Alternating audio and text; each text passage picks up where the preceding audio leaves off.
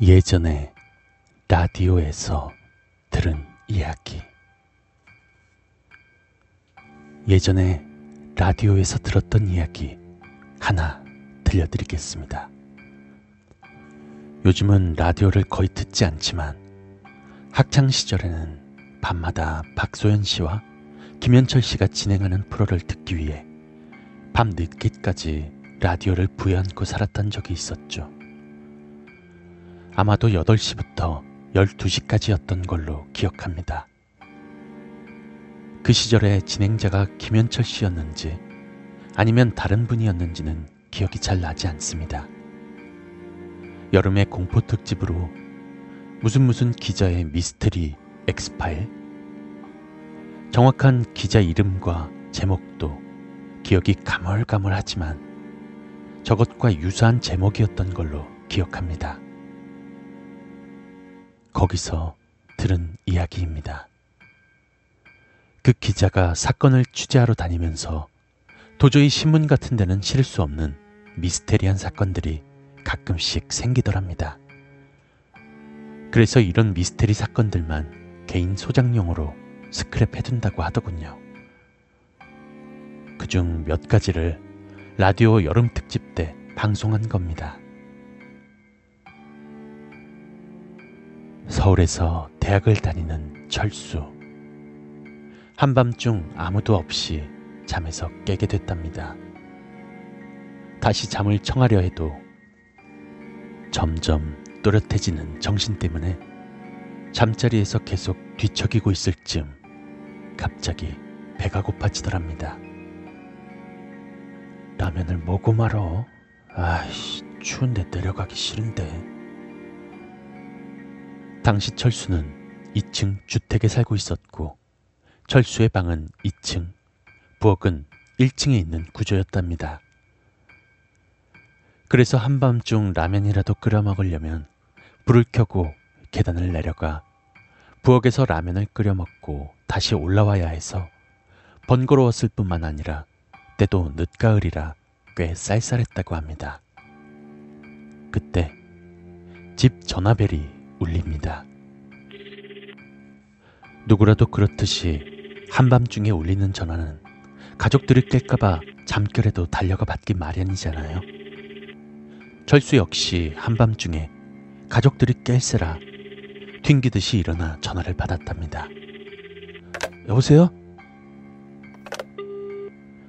전화를 받자 조금의 간격을 두고 끊기는 전화.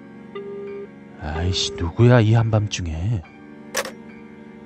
그때 시계를 보니 새벽 3시가 조금 넘은 시각. 이미 자리에서 일어난 데다 배는 더욱 고파지고 철수는 라면을 먹으려 1층으로 내려갔다고 합니다. 1층 계단을 막 다 내려갔을 즈음 또다시 울리는 전화벨.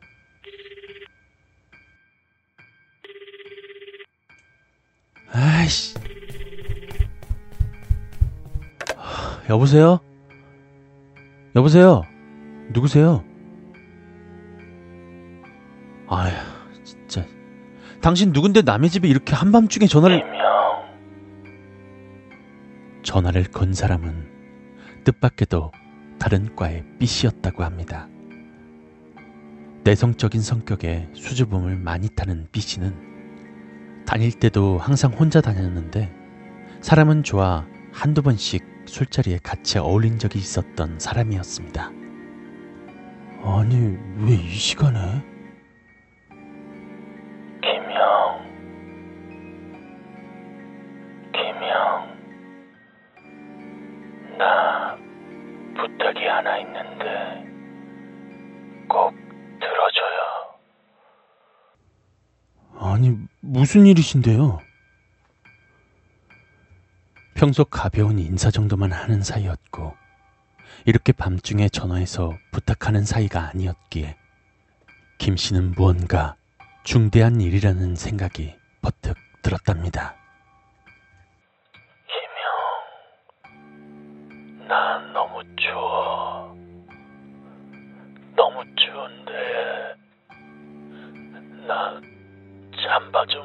주면 안 될까?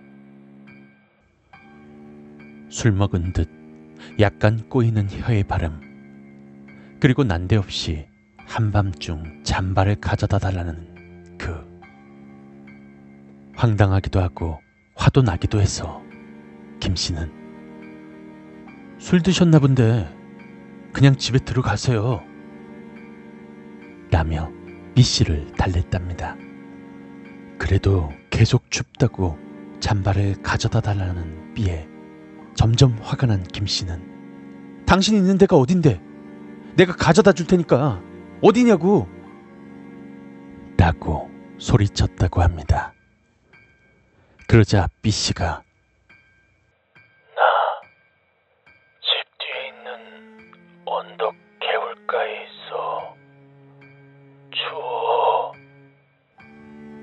라고 하더랍니다.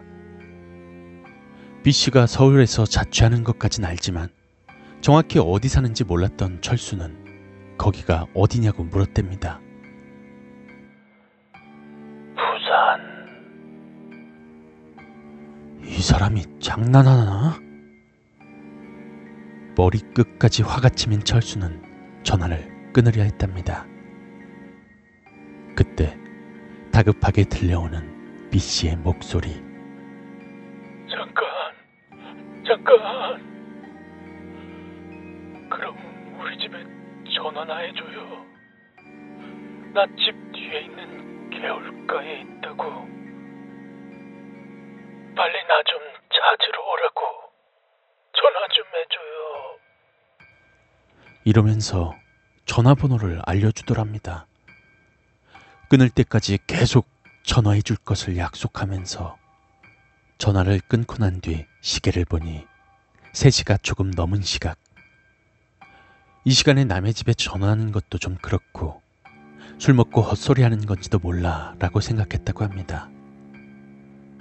그런데 자꾸 아까 B씨의 전화가 마음에 걸리더랍니다. 그래서 5시가 조금 넘은 시각.